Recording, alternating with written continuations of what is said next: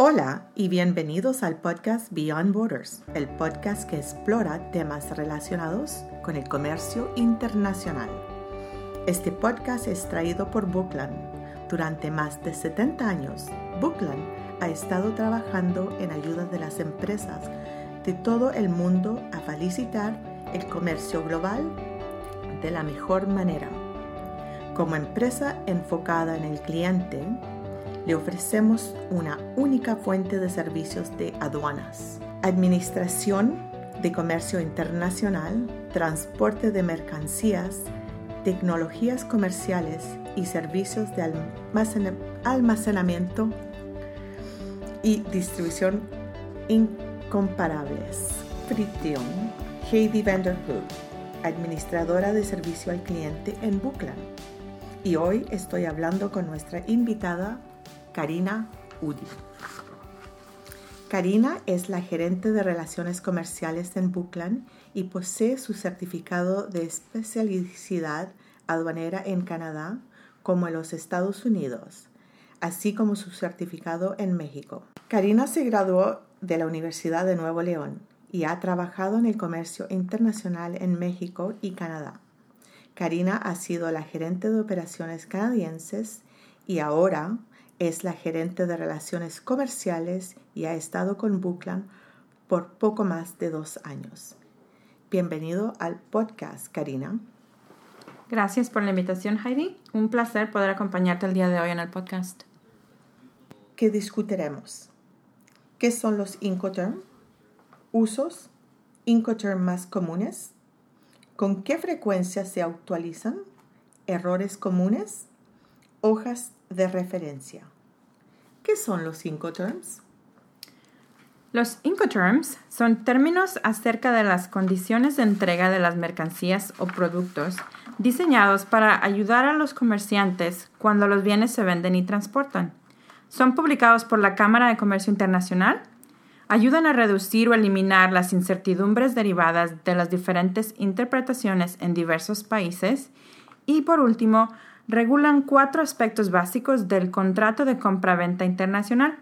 La entrega de mercancías, la transmisión de riesgos, la distribución de gastos y los trámites de documentos aduaneros. ¿Cómo se usan los Incoterms? Los Incoterms son incorporados al contrato de venta. Detallan la responsabilidad de servicios como lo son el transporte, importación y exportación, además de que determinan el punto en el que el riesgo se transfiere del vendedor al comprador. Por último, delinean la responsabilidad en el evento de una pérdida o daños a la mercancía. Cabe señalar que los Incoterms son de aceptación voluntaria por las partes, o sea, no son un esquema jurídico obligatorio. Su principal ventaja consiste en haber simplificado, mediante 11 denominaciones normalizadas, un cúmulo de condiciones que tienen que cumplir las dos partes contratantes. Gracias a esta armonización, la parte compradora y la parte vendedora saben perfectamente a qué atenerse. Además de las estipulaciones propias de cada uno de los Incoterms, un contrato de compraventa internacional de mercancías puede admitir otras condiciones adicionales. Sin embargo, estos casos se deben establecer cuidadosamente porque los Incoterms recogen la práctica de múltiples experiencias comerciales internacionales. Podemos categorizar los Incoterms en dos grupos. Aquellos que se pueden producir en cualquier tipo de transporte, que también se conocen como multimodales, y aquellos que sean transportados por el mar o vías navegables del interior. Y ejemplos de algunos multimodales serían el EXW o DDP. Ejemplos de los marítimos podemos decir son el FAS, CIF o el FOB.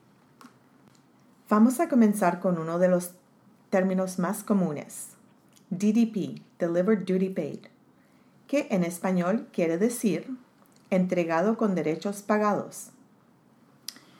El Incoterm DDP quiere decir que el vendedor es responsable de organizar el transporte y entregar los productos en un lugar designado en el país de importación la importación y todos los aranceles e impuestos deben de ser pagados por parte del vendedor. La transferencia de riesgo del vendedor al comprador sucede cuando los bienes se ponen a disposición del comprador. listos para su descarga por medio de transporte de llegada en el país de importación. Este término representa las máximas obligaciones para el vendedor y por lo tanto pudiera presentar problemas ya que los procedimientos aduaneros en el país de importación pueden ser muy complejos. Ex-works, que en español quiere decir en fábrica. Con el ex-work, la responsabilidad mínima está en el vendedor.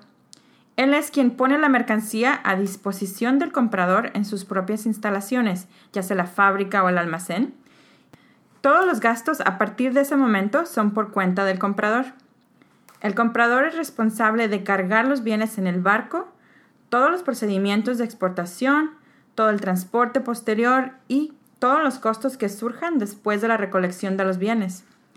Aunque el vendedor no está obligado a cargar los bienes, si lo hace, el riesgo sigue siendo del comprador.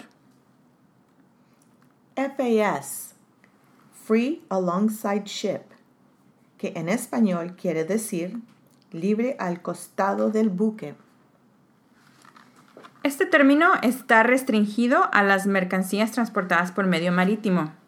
El vendedor entrega los bienes despachados para la exportación junto con el buque en un puerto designado y el riesgo se transfiere al comprador. El comprador es responsable de cargar los bienes y todos los costos a partir de ese entonces. CIF, Cost Insurance Freight, que en español quiere decir costo y flete. Este término, de manera similar al FAS, está restringido a las mercancías transportadas por medio marítimo. En este caso, el vendedor se hace cargo de todos los costos, incluidos el transporte principal y el seguro, hasta que la mercancía llegue al puerto de destino.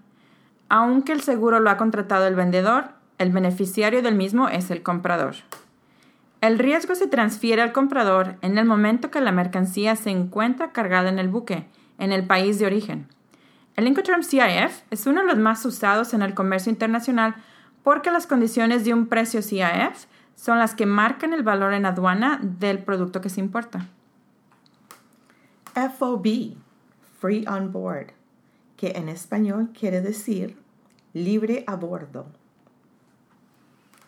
Este es otro de los Incoterms utilizados solamente por medio marítimo. El vendedor entrega los bienes despachados para la exportación, cargados a bordo del buque en el puerto designado, y una vez que se carga la mercancía, el riesgo se transfiere al comprador, que a su vez asume todos los costos. El Incoterm FOB es uno de los más usados en el comercio internacional y cabe señalar que se debe de utilizar solamente para carga general y no a granel. ¿Con qué frecuencia se actualiza? Los Incoterms no se actualizan muy frecuentemente. La revisión más reciente tuvo lugar en el 2010 y esa versión entró en vigencia el 1 de enero del 2011. La próxima versión está planificada para el 2020 y tiende a haber una nueva versión correspondiente al primer año de cada década. Entonces, es muy probable que lo veamos en el último trimestre del 2019 con una entrada en vigor para el 1 de enero del 2020. ¿Cuáles son algunos de los errores comunes que se cometen con respecto a los Incoterms? Esta es una muy buena pregunta, Heidi. Los errores que comúnmente encontramos son, primero que nada, el uso de Incoterms que no existen. Desafortunadamente, este es un error que vemos muy seguido en donde los términos acordados no existen en la regulación. Otro de los errores es nominar de forma incompleta el Incoterm elegido. Por ejemplo, no mencionar el puerto o el lugar de entrega cuando el Incoterm así lo requiera. Otro de los errores que vemos es incluir en el contrato de compraventa cláusulas que son contrarias a las definidas por un Incoterm.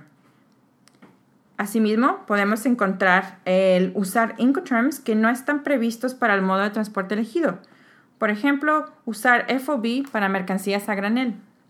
Y por último, uno de los errores que vemos más comúnmente es que ninguna de las partes, ya sea el comprador o el vendedor, entienden la cantidad de seguro necesario.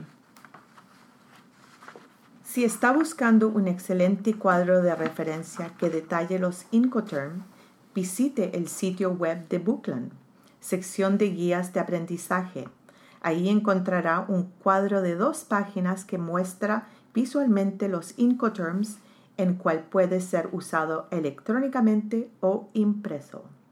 Karina, muchas gracias por tomarte el tiempo para hablarme hoy sobre los Incoterm y compartir tu conocimiento con nuestros oyentes. Gracias a ti, Heidi, fue un placer. Este es el podcast de Beyond Borders de hoy.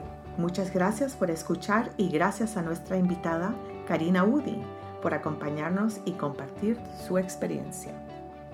Si busca recursos relacionados con el comercio internacional, visite nuestra página bookland.com y haga clic en la sección Guías de aprendizaje para obtener recursos descargables que van desde gráficos de referencia de Incoterm, consejos para evitar retrasos en la frontera, cosas que debe tener en cuenta al elegir un intermediario y más. Además, asegurarse de suscribirse a nuestro boletín semanal para recibir un resumen de las últimas noticias en materias de comercio exterior, comerciales entregadas directamente en su mail. No dude en comunicarse con nosotros a través de la página de conecto de nuestro sitio web, a través de Twitter, nuestro indicador es Bookland Tweets o en LinkedIn. Gracias por escuchar los podcasts de Beyond Boro y asegurarse de sintonizar de nuevo y suscribirse para tener conversaciones importantes sobre importación, exportación y todo lo demás en el mundo de la logística y el comercio internacional.